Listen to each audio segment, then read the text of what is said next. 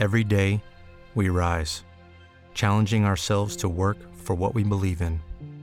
At U.S. Border Patrol, protecting our borders is more than a job, it's a calling.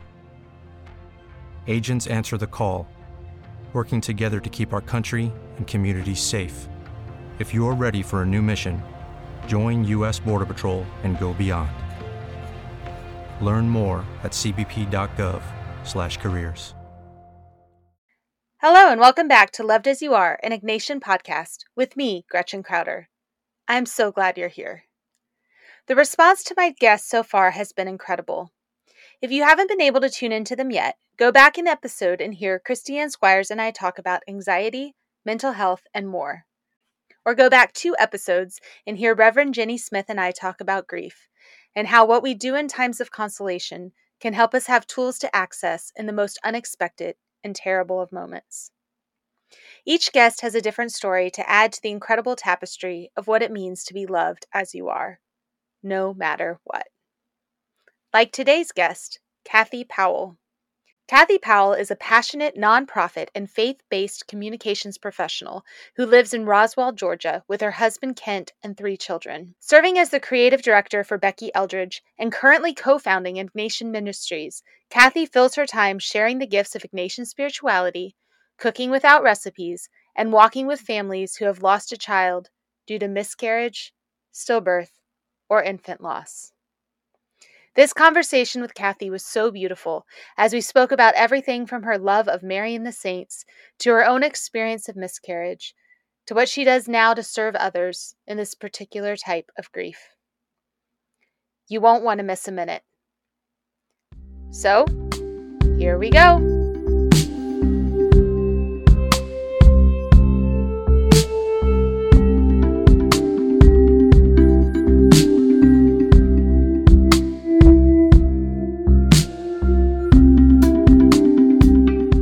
Kathy, to Loved as You Are, an Ignatian podcast. I'm so excited to have you here. I just introduced you to our listeners and told them a little bit about what you do. But can you tell us a little bit about what you do specifically with regards to Ignatian spirituality and your work with Becky Eldredge? Yeah, absolutely. Thanks for having me, Gretchen. So, I have worked with Becky Eldredge since 2017 and really started as supporting her. She is a glorious author. If you haven't read her books, go check them out. The Inner Chapel and Busy Lives and Restless Souls are both fabulous. So I started out just really supporting Becky's writing and her as an Ignatian spiritual director and retreat facilitator and speaker. From that, really grew a beautiful co creation with Becky and I and with God. Where we are now is uh, we have officially filed for nonprofit status.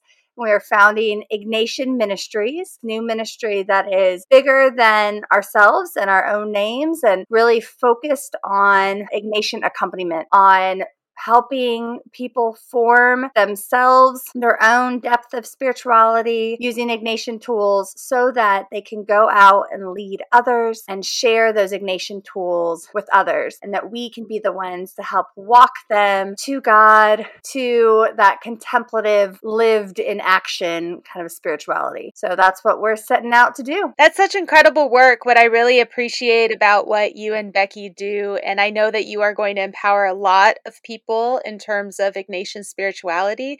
But when you started the blog Into the Deep, you really focused on empowering women Ignatian writers, which I think is just so powerful because, of course, St. Ignatius started the Society of Jesus and he started well, actually, he first did the spiritual exercises with both men and women, but when he formed the society, it was, of course, a male order. And many of us have been working alongside the Jesuits hand in hand for many years. And so your work with Becky gives an opportunity for women who are steeped in Ignatian spirituality to use their voice and express what Ignatian spirituality and what the story of St. Ignatius means to them. So it's really a wonderful thing that you guys are offering. And I know you're just expanding it all the time, which is which is great. Well, yeah, you know, I think that initially, and part of the catalyst for wanting to form a new organization was really how can we raise more voices, especially female voices? How can the rising tide raise all the ships, right? And so in 2020, you're talking about the blog Into the Deep, of which you are a glorious writer with us from the beginning. And so Into the Deep was us really wanting to say, okay, Becky has worked so hard to build this platform, and how can we use this to raise other Ignatian voices, specifically women? And we started out really feeling like it needed to be focused on the fact that it was the voices of women. Now it's just voices. And so, yes, yeah. it's still women, but we've lived into it more to where it's important to us to just be a voice and to reach everyone, right? Mm-hmm. That oftentimes when you specify that it's a voice by a woman, then it gets kind of pigeonholed that it's only for women, which I, I shake my head at, obviously. But what's important to us is calling people deeper and when you get into those deep waters of faith and into that depth of contemplative prayer life, the female male doesn't matter as much anymore, right? And so I think that's part of something that's really important to us is not only female voices, but also lay voices, having just kind of a lived, grounded view of Ignatian spirituality mm-hmm. that's in the real life and not just Jesuit religious life. Yeah, I appreciate that so much. I know on this podcast, I'm trying to have a mix of both male and female voices as well as ordinary people and how they understand their belovedness. It definitely is important that we represent all the voices and that we definitely mm-hmm. represent those voices that don't often get a chance to be represented. Our understanding of Ignatian spirituality, our understanding of God is so much better when we hear from everyone. And the call to go out to the peripheries, right? Mm-hmm. To go and see the value of all people, to see God reflected in all people and all things. Like you have to have a mix of voices that has to be represented. Yeah, that's awesome. Well, and of course, I asked you to introduce your work with Becky, but I also asked you to be on this podcast for your perspective and how you see God and how you see this idea of being loved as you are. I want to mention to our listeners that when you first listened to my episode, you remarked that our voices are very similar. So as yes. they listen, let's see if that that's what they pick up on. If they if they think they hear that as well, I think that'll be an awesome thing to listen to later. but as we start this conversation with most people, I ask the question, who is God to you and and how did you come to that understanding and also how does that inform your understanding of your own belovedness? I really see God as a consistent companion, as friend. I really think that has informed how I've come to know that I am loved, fully through the promise of God that I am not alone. And so, as I've grown in this walk in Ignatian spirituality, where I've become more aware of God in all things, what I've really noticed is how throughout my life, God has been there. Jesus is there, Holy Spirit was there, the community of saints. God has placed people in my life that I am just not alone. I am a person who really appreciates time and effort. right? And so I think it makes sense to me that this love feels tangible and so important and real to me that I can't shake it off. Like I can't fail. I can't, you know, like that mm-hmm. ever presence of I am not alone. I am loved forever. I was thinking about it. It's kind of been a, a slow build, but I owe so much to my parents and my upbringing. I was raised a cradle Catholic, but with their own spirituality of reminding me that I wasn't alone, of reminding me that I could always turn to God, and specifically also Mary. Both my parents are very devoted to Mary. My mom is Puerto Rican, so when something bad happens, she's screaming the Hail Mary. that's that is her go-to. And so I think like growing up knowing that when things were hard or when they didn't make sense to me, I could turn to Mary. I was not alone has really been the key to me feeling like I am loved. Mm-hmm. Even when it's hard, even when I'm not doing things right. Thank goodness, right? yeah. So you were born a cradle Catholic and your parents kind of raised you in the faith. When did you discover Ignatian spirituality? Really as a young adult. So I had been working in a Catholic church and was doing young adult ministry. Not working formally yet. I was volunteering running young adult ministry and I got asked to run a young adult retreat And so basically, this woman cornered my husband and I in the narthex of the church and was like, You guys are young adults. Will oh. you come do this young adult retreat for us? And the pitch was we will fly you both to go on retreat in Chicago for free. And then you'll come back and you'll just lead a retreat here. It's no big deal. And so we were like, okay, that sounds fine. And then we turned around and walked into Mass. And we were both like, feels like we just said yes to something bigger than but that was really just a small little snowball. But that ended up introducing me to Charis Retreat, which is a young mm-hmm. adult retreat ministry. And through that, that's actually how I met Becky. But I ended up working then at the Jesuit Retreat Center here in Atlanta and really jumping right into Ignatian Retreat Ministry and the value of the exercises and silent retreats. And I mm-hmm. went on to then be the marketing director at the Retreat Center, where my whole job was to sell people on this idea that you should step away and be quiet. and and I loved it. It was such a natural fit for me that just really helped me to focus a lot of my creative energy has always left me feeling pretty scattered.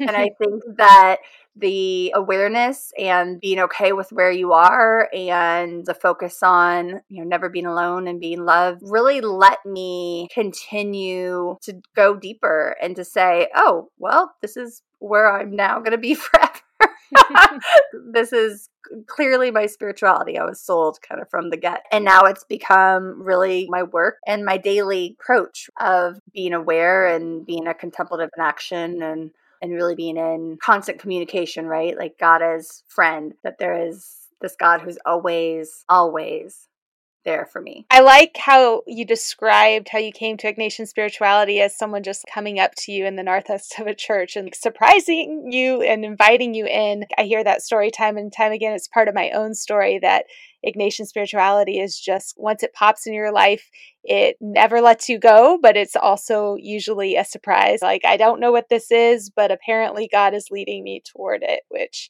is so great and has such incredible fruit. Right. Coming at it from, you know, that openness and freedom, right? Of, I just kept saying yes and for really beautiful fruit for sure. Earlier today, I was giving a retreat to a few students and I was talking to them about God's friendship, which when you're looking at being a teenager or even a young adult, or even if you haven't really been introduced to Ignatian spirituality, I think that idea of God's friendship is really challenging. But I found myself mentioning that when we accept God as our friend, we recognize that God is the God that rejoices with us and also the God that suffers with us in a way that only a friend can.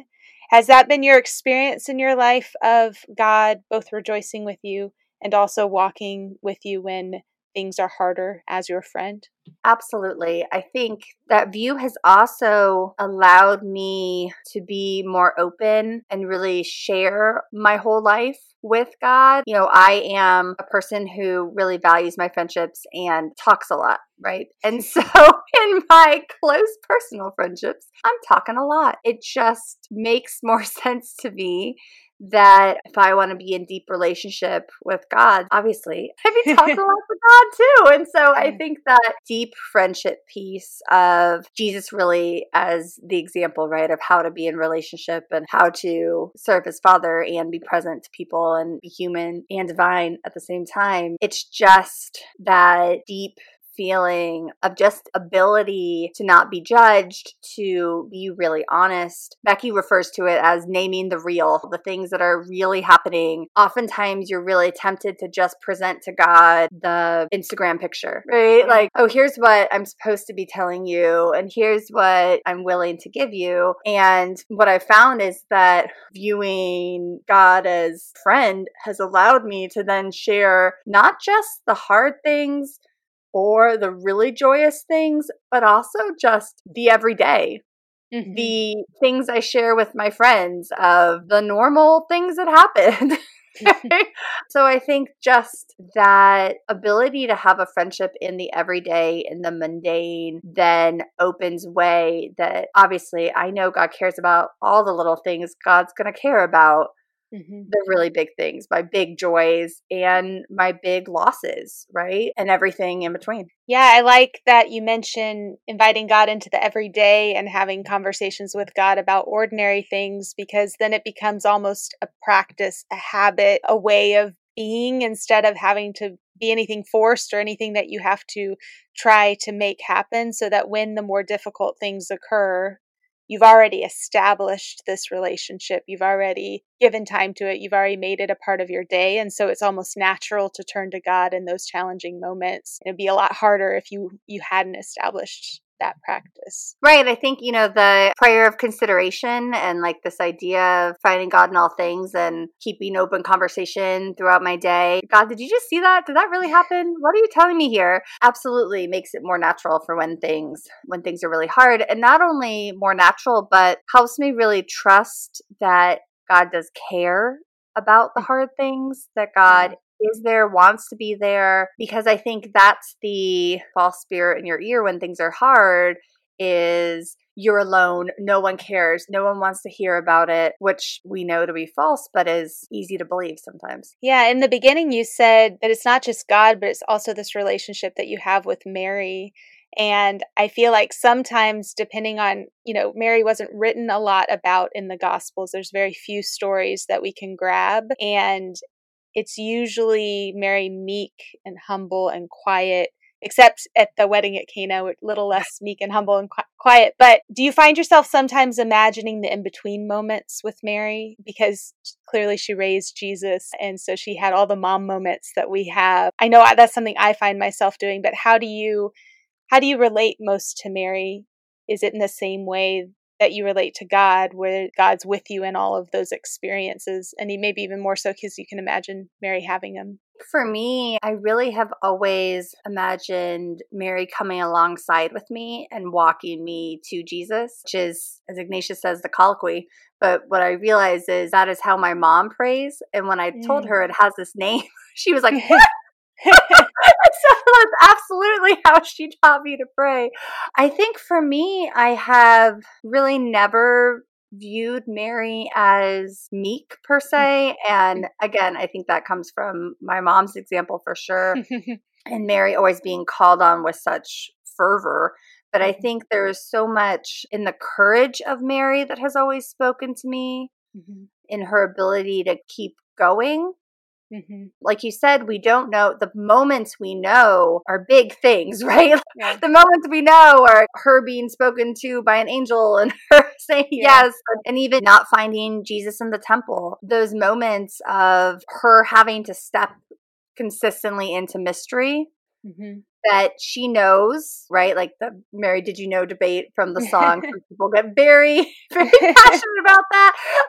but I've always felt like Mary knows in the way that we know things, but she's still continuing to step into mystery, right? I still feel like she didn't maybe know how exactly it was all going to play out, right? So I think for me, she's always been a calming presence of just strength mm-hmm. of okay, I'm saying yes, I'm going to do this. Let's let's go.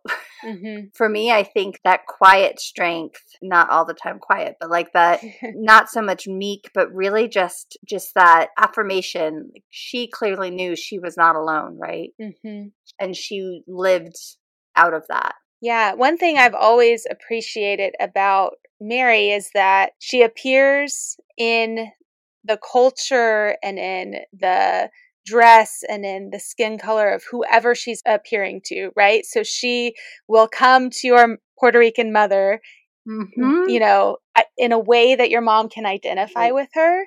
And I think mm-hmm. that's just so beautiful. It's like the one saint example that we have where it's just so much coming in touch with who the person is that Mary's encountering. Yeah. And then just a couple days before our recording, we celebrated Mother's Day. And I feel like I can imagine Mary not only appearing to everyone that is a mother, but to all the other categories that also encompass that word. Both the moms yeah. that are grieving having never been able to be a mother, the moms that don't want children of their own, but mother other children and mentor other children. Becky did a wonderful job of presenting some of the prayers on her social media on Sunday for all the different types of, of mothers and all the different types of experiences. And I really can imagine Mary being in all of those experiences, right? She's not just a mom who had the son and the son that was God, but also the mom that can can really sit in all those other experiences as well. Do you feel that from your own experience too?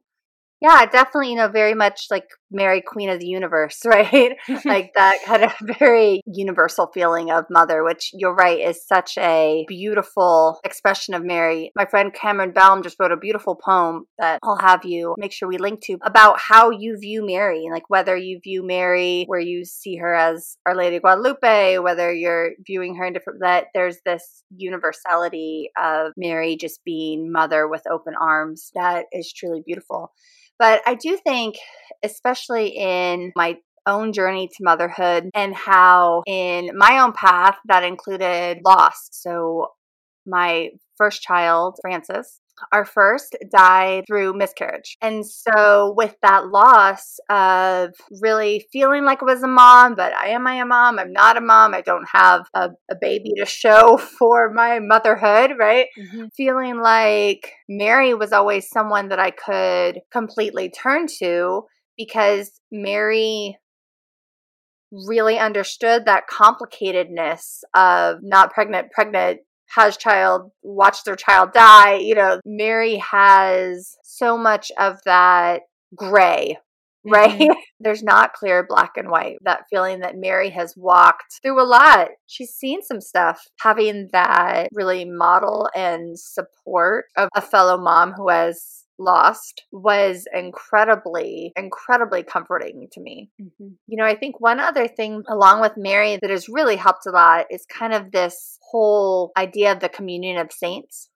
Mm-hmm. That not just Mary and Jesus and the Holy Spirit and God, but this idea, the heavenly hosts. For me, in my view, that includes my two babies, Francis and Claire, who were lost to miscarriage, along with all of my dear family members and friends who have gone before, and mm-hmm. all of those beautiful holy men and women in the saints who I turn to a lot. I'm just a little bit of a saint nerd. I love, there's a saint for that. I tend to a lot through litanies. When someone needs prayer, I write people litanies and pray with a lot of the saints on a daily basis. I feel like I need that reminder that I am not alone. There's so many other beautiful saints who, specifically, you know, in this loss category, who went through such hardships and such loss of their children, fighting for their children, loss of loved ones. We look at St. Catherine of Sweden,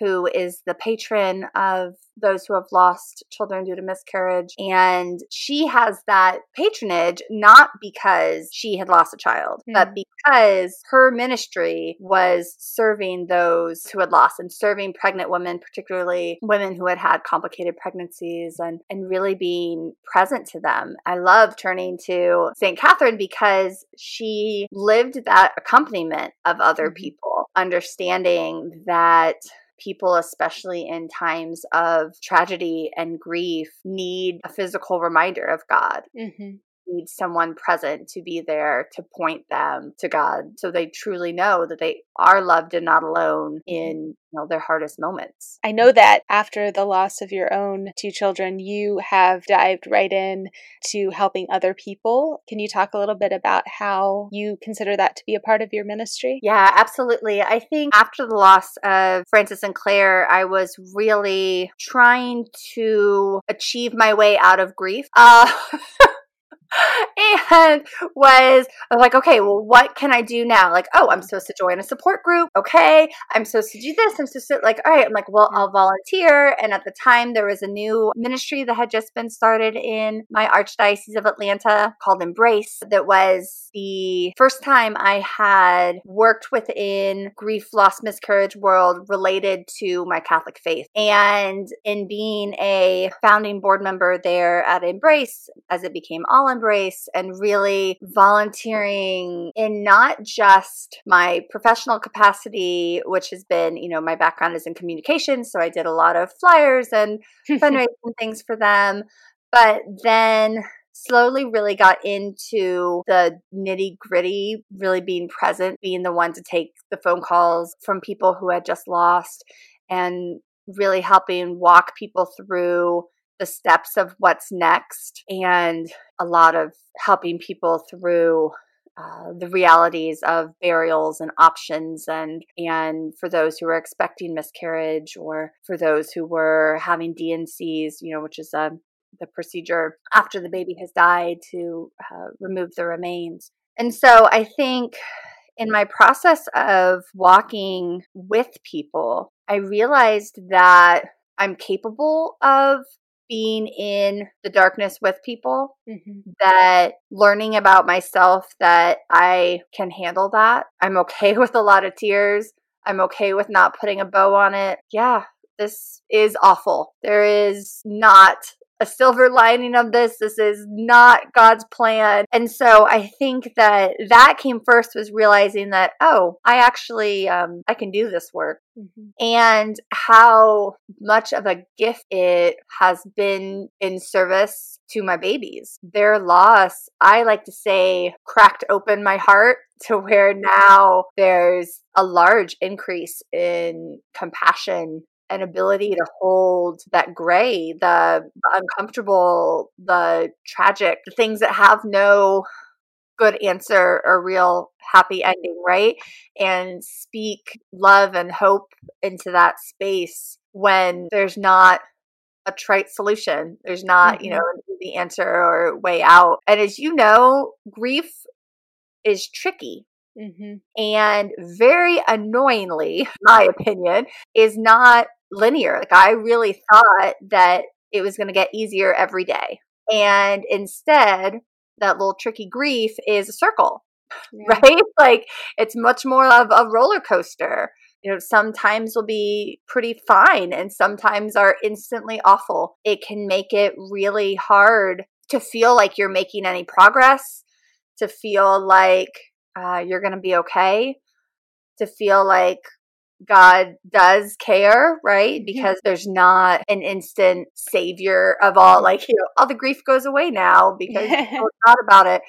But what I've been able to see is that being able to tell God and share with God and give God those truly hard moments, it just becomes so much easier to see God in all of those grief bursts Mm-hmm. I call mm-hmm. them embrace the ministry I worked with always referred to it as grief bursts. Those roller coaster dip times, right? The bottom of the circle when grief sneaks up on you because it always does, right?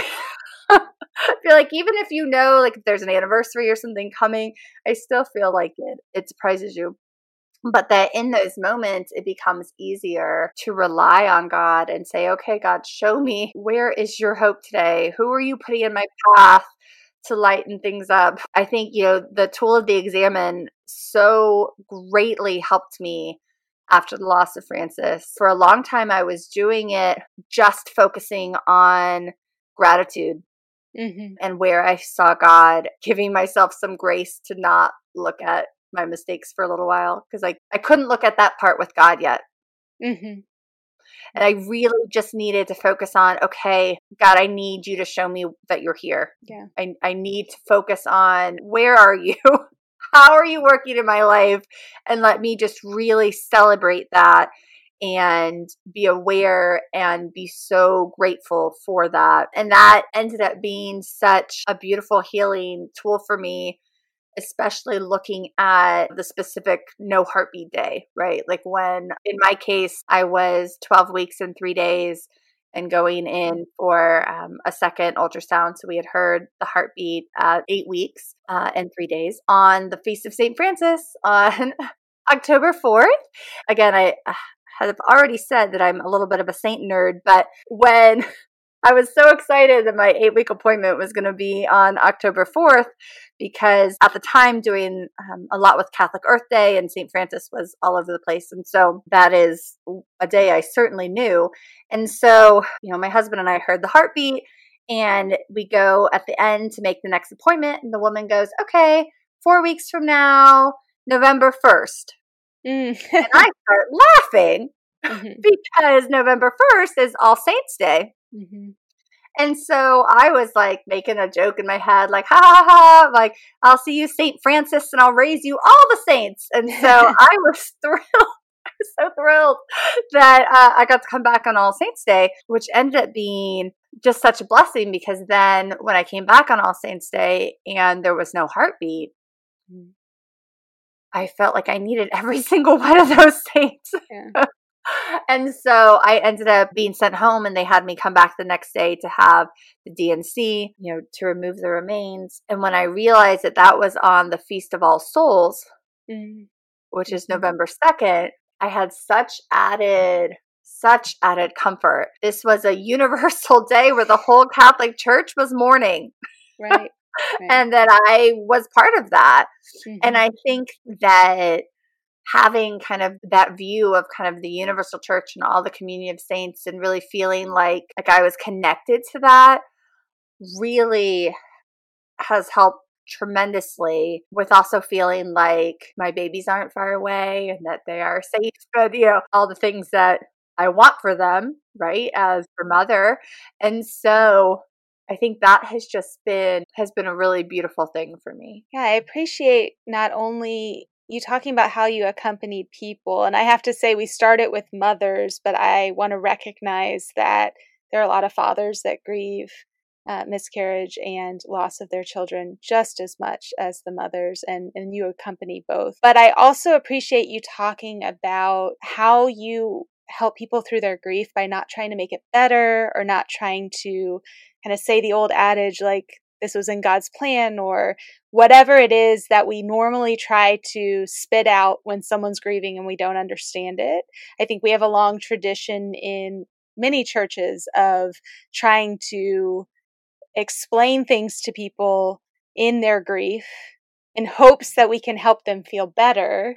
And I like in a way that where we are right now is it's even better to just sit with you in that grief and to say, you're right this sucks. I can't I can't make it better, but I'm here to sit with you in it. And even if you haven't experienced exactly what they're going through, relying on your own experiences of grief to help inform how you you serve them in that moment i think is so beautiful and i i love that it's happening and i think it's happening in a lot of different ways within the church more and more people helping people through grief that way without trying to erase it and it reminds me as well you know when we talk about god as friend ignatius also really helped us see that god was with us in the suffering Mm-hmm. and that mm-hmm. God ultimately suffered for us. And so it, it's not always about God taking it away and it's not that God caused it or, you know, anything in particular. It's just that God knows because God became human and mm. suffered in extraordinary ways. God knows what it feels like. And I always imagine in those moments of grief, whether it's from the loss of a person or from an illness or from mm. any myriad of things, people grieve about all sorts of things. Change in reality. Yeah. Right, and we don't always understand what someone's grieving about, but we can say, mm. I get that you're sad. I get that that you're grieving right now, and I, I can sit with you in that. Right.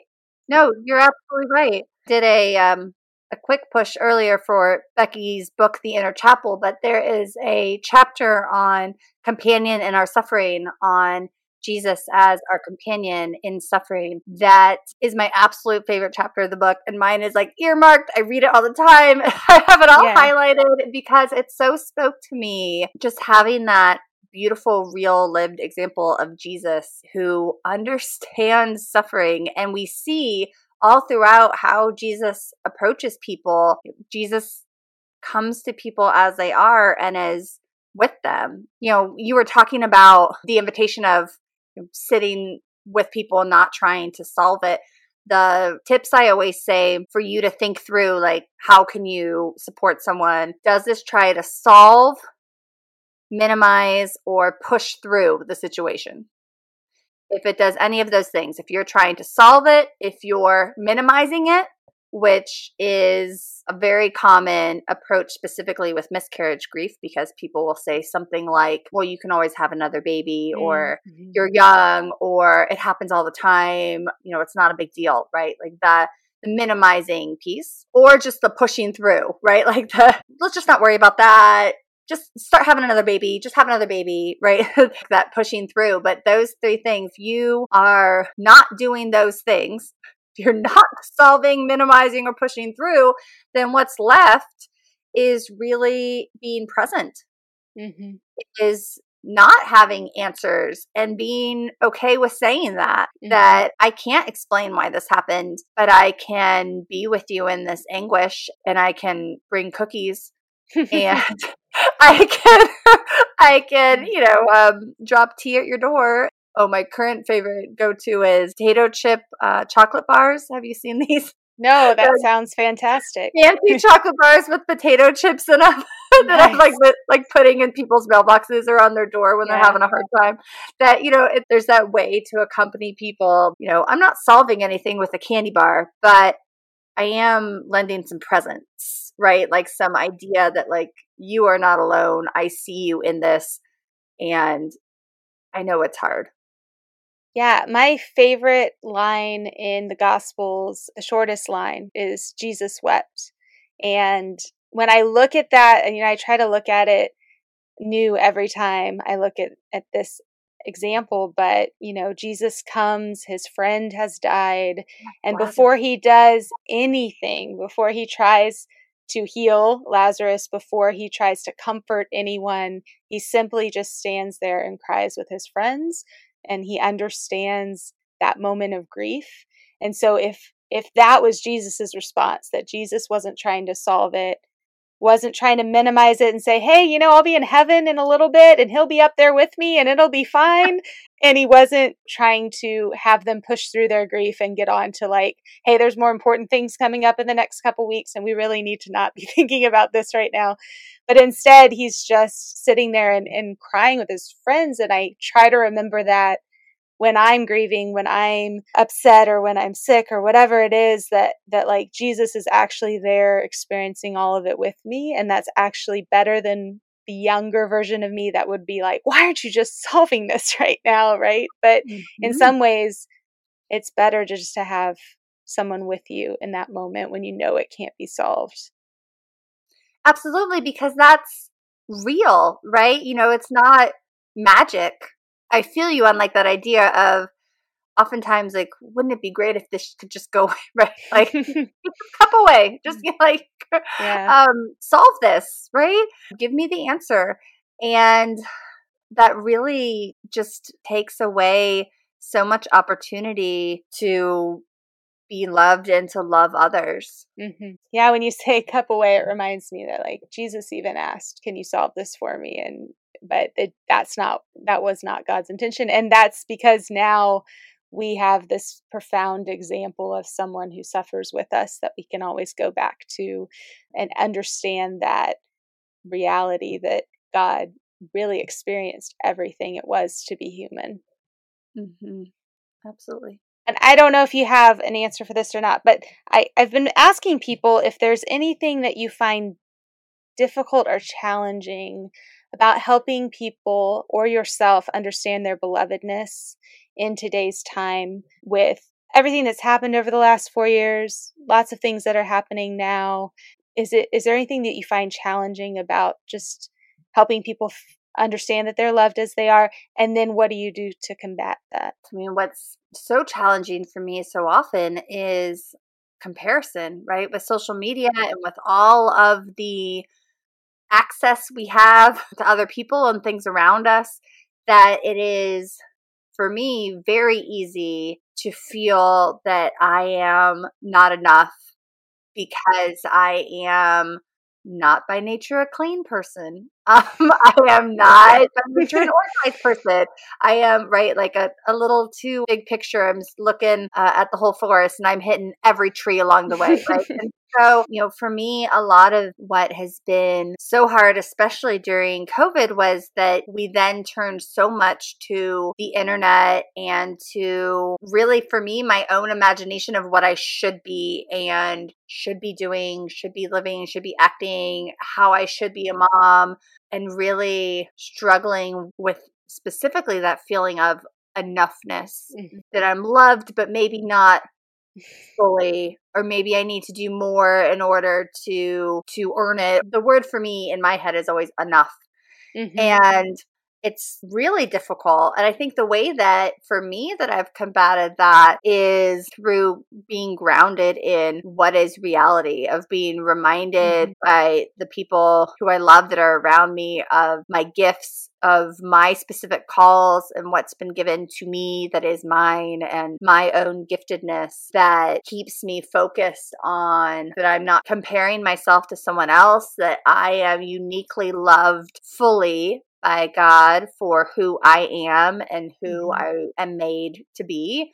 Mm-hmm. And that really helps me a lot to combat that feeling of of just comparison and not mm-hmm not being enough. Yeah, I remember those days early with kids. We all had kids at home and just looking on Instagram and seeing, oh, there's workout plans for your kids, or wow, you've sewed clothes or masks or whatever. And I tried and failed at that. And oh, you know, you've gotten your homework done in an hour with the kids and then you're out playing. And I am just learning that my son has learning differences in this moment, and it's taking us seven hours oh to do a one hour assignment. Oh. And in the end, I'm doing it for oh. him because he can't do it.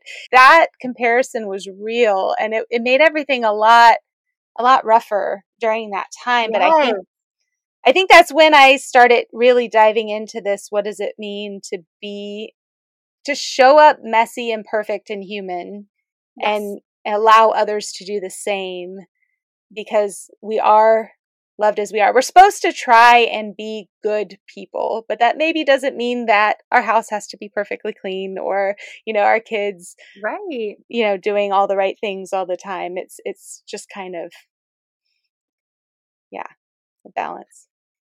Yeah, well, and I think it's really that finding God in all things has to include in the messiness and in the unscripted and in the things that are terrible, right? I mean, let's be honest, those beginning days of COVID were terrible. I mean, there's not like a whole, you know, terrible. And part of that was really that it was much easier to feel like you were alone and like you sh- weren't doing what you were supposed to be or something, right? Like because we were just more separate from people. And so I think that interior depth of knowing that I am not alone really was deepened and challenged during that time because it was so easy to feel alone and like clearly you must not have been doing this right mm-hmm. because yeah. it wasn't easy when yeah. it was easy for no one. Yeah because it was just hard. Some things yes. are just hard. Yeah. Yeah. And even though we're, you know, a few years past that, I think we're still dealing with the the trauma, the experience, the um the emotions of that time and grief. really yeah, and the grief, right? Yeah. And it's grief that we don't always realize we have. You know, it's grief that's in us, deep within us. And when something else mm-hmm. happens and we have a reaction that doesn't quite match what's happening, then we think, oh, maybe I haven't really figured out how to deal with all this stuff that's happened because we kind of jump back into life and I haven't right. figured out how to, as Ignatius would say, to reflect over it, to figure out what were the graces, but also to figure out what are the things that still need to be explored, still need to be brought to prayer, still need well, to, to be, be honest about it, right? Yeah. To bring it to God. I mean, it's so easy anytime something is hard to just push on yourself, right? Like even you know, that was advice to how you sit with someone else, but it's definitely a huge temptation that to you know to be like, well, I'm not going to give this to God because I just want it to not be there. Yeah. I'm just going to pretend it didn't happen and we're just going to keep going on. And that tends to work for some length of time until it doesn't. Mm-hmm. And then when it doesn't, it's usually not good. Yeah. The reaction is so much bigger because you didn't know what you were hiding. Right. Well, Kathy, thank you so much for this wonderful conversation. I know that people can find you in a couple different places and can find Becky's work as well. Would you like to tell people where they can find you and, and the work of BeckyEldredge.com, eventually Ignatian Ministries? Definitely BeckyEldredge.com and on Facebook and Instagram. Becky Eldredge. I personally am also on um, Instagram as Kathy P987 is my handle. Very soon, we are in the process of building out IgnatianMinistries.com, so that will be coming very, very soon. But the easiest way is to get on the Becky's email list either through the links on social media or through the website, and then you'll always be connected. And the glorious thing also about getting on the email list is that they can then read Into the Deep, which is our blog that goes out every Monday and features such glorious voices like yourself. Yeah, it's a wonderful blog to follow, and the only way to get it in your inbox is to subscribe to have that email come through, or also to follow Becky on social media Facebook, Instagram. So, again, thank you, Kathy, so much. It was a great conversation, and I hope we can have another conversation in the future. Yes, thank you. Thanks, Gretchen.